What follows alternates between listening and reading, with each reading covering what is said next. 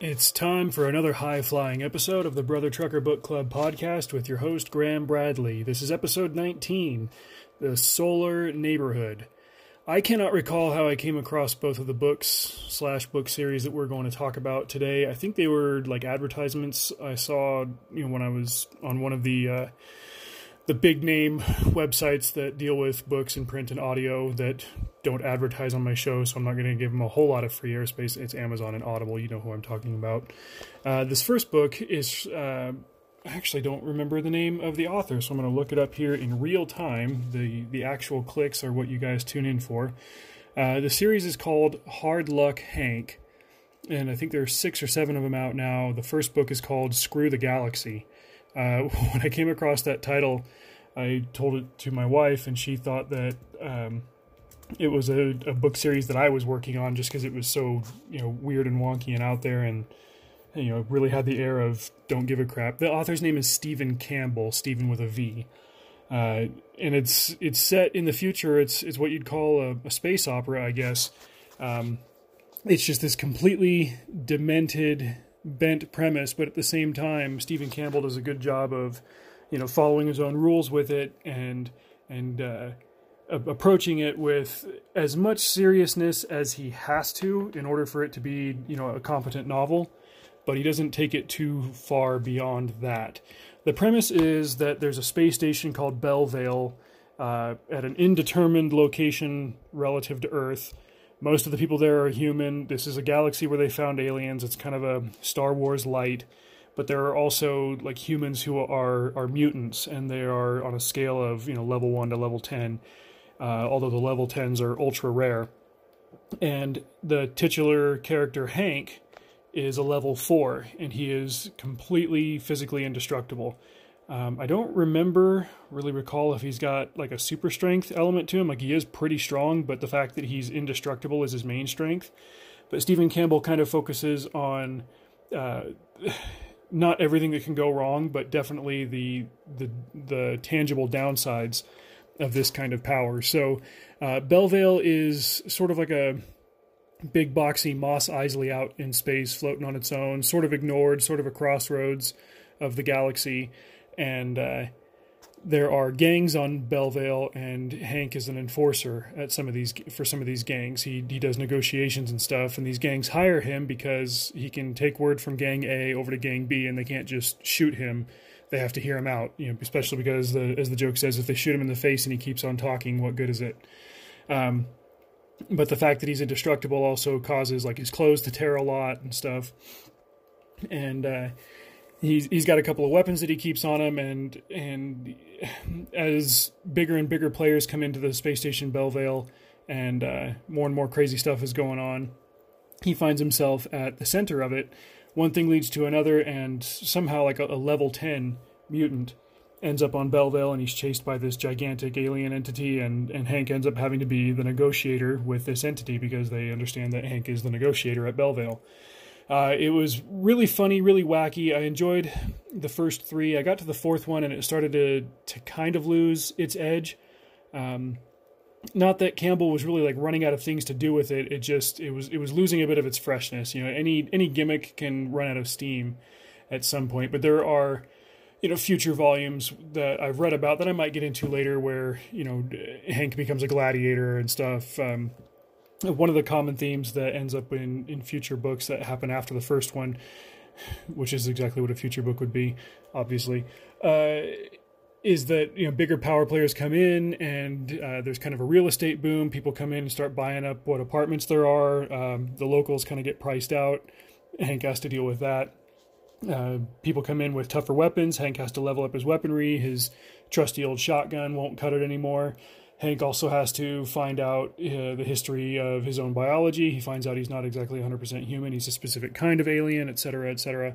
So he he doesn't like Campbell doesn't write this with any like relevance to our own world. If we're talking about art being the mirror that we hold up to reality, that's an expression that somebody shared recently that uh, has kept running through my head. This isn't one that Campbell's really holding up to our reality. It's just plain fun, and he keeps it consistent. He develops good characters um, it's a pretty clean read. There's some like really really mild like soft PG-13 in terms of of action and violence and so forth. Uh, but it's it's a good, fun, just just brainless read, but it's written really, really well, and Campbell's had a lot of success uh, with it, and deservedly so. Uh, at the same time, the follow up series, not a follow up to this one, but the other series that I read that I kind of discovered the same way, uh, is written by Stephen Taylor. No, I lied. Dennis Taylor. Dennis E. Taylor, I think is his name, not Stephen. Uh, and the series is called The Bobiverse. The first book is called We Are Legion, We Are Bob. And it's uh, it's got a, a much more like hard science edge to it, such as I am able to understand it. Dennis E. Taylor is the author's name. Um, I am just a lowly trucker. I myself am not a hard scientist, but if we're talking about a book that sets things up and then plays consistently within its own rules, then it at least does that. Uh, the premise is that the main character is a guy named Bob, obviously, and in 2014, he and a couple of his buddies who you know built a company or something, they sell it, they cash out, and uh, Bob is a like an atheist, secular humanist. He doesn't believe in an afterlife, so he buys this service that will cryogenetically preserve him, cryogenically preserve him after his death. And uh, he goes out to celebrate with his friends, and then he gets hit by a car. And the next thing he knows, he wakes up and it's the year 2100 something. He's been on ice for almost 100 years, and uh, the landscape of the United States has drastically changed. Um, some of Taylor's own, I assume, cynicism about you know, religious folks in general plays into the the early segment of this story, but it wasn't so heavy handed that it made it you know offensive to myself as a Christian to read it. Uh, it's just you know he's he's got his view of you know what would happen in America if we ever elected an openly atheist president. There was a revolution, and like the really crazy hardline fundy Christian Christians took over, and uh, some subgroup of them that's owned by the government ended up you know seizing control of uh, the cryobank where Bob was stored. And at this point, they've developed a technology that they, was able to transfer cryogenetic uh, memories into a, a, computer. So Bob wakes up and he's a computer, and they're going to use him to be uh, a pilot for a probe to explore the cosmos. And so he he learns how to be a computer and how to exist in a virtual sandbox. And they, they make him into a probe that can go out into space and clone himself. He's able to uh, mine elements from the asteroids and from um, you know distant hard silica objects and and refine those with you know little robots that are in his uh, in his original um, probe, and then he's able to just make copies of himself. And he gives them different names, like instead of Bob One or Bob Fifteen or Bob Two Hundred Eighty Three, it's you know they go by Will or John or Jacob, and and it was really impressive, especially listening to it in the audio format. Ray Porter does the narration; he's a really good narrator. Uh, it was impressive to hear the distinction between all the various iterations of Bob, while at the same time understanding that they're all essentially the same person. And from there they branch out into the cosmos and he, he does a lot of chapter jumping. You know you can kind of keep track of who is where based on what star date it is. Some of these guys as they get farther out into space they'll end up you know 50 years apart from each other as they explore different things and they end up finding planets with life on them. And uh, a lot of what taylor i assume wrote into it is based on you know current theories of what will happen on other worlds where we find life that it will you know the the cycle of evolution will have largely paralleled uh, the life forms on Earth. So it'll start with single cell organisms, and then it'll be mostly oceanic life forms, and then go from cr- crustaceans and insectoids into uh, amphibians and reptiles and mammals, and then larger, more complex life forms. And so uh, he he finds aliens, and he has to figure out some prime directive type stuff, like you know, at, at what point do I do I or do I not interfere, and and things like that.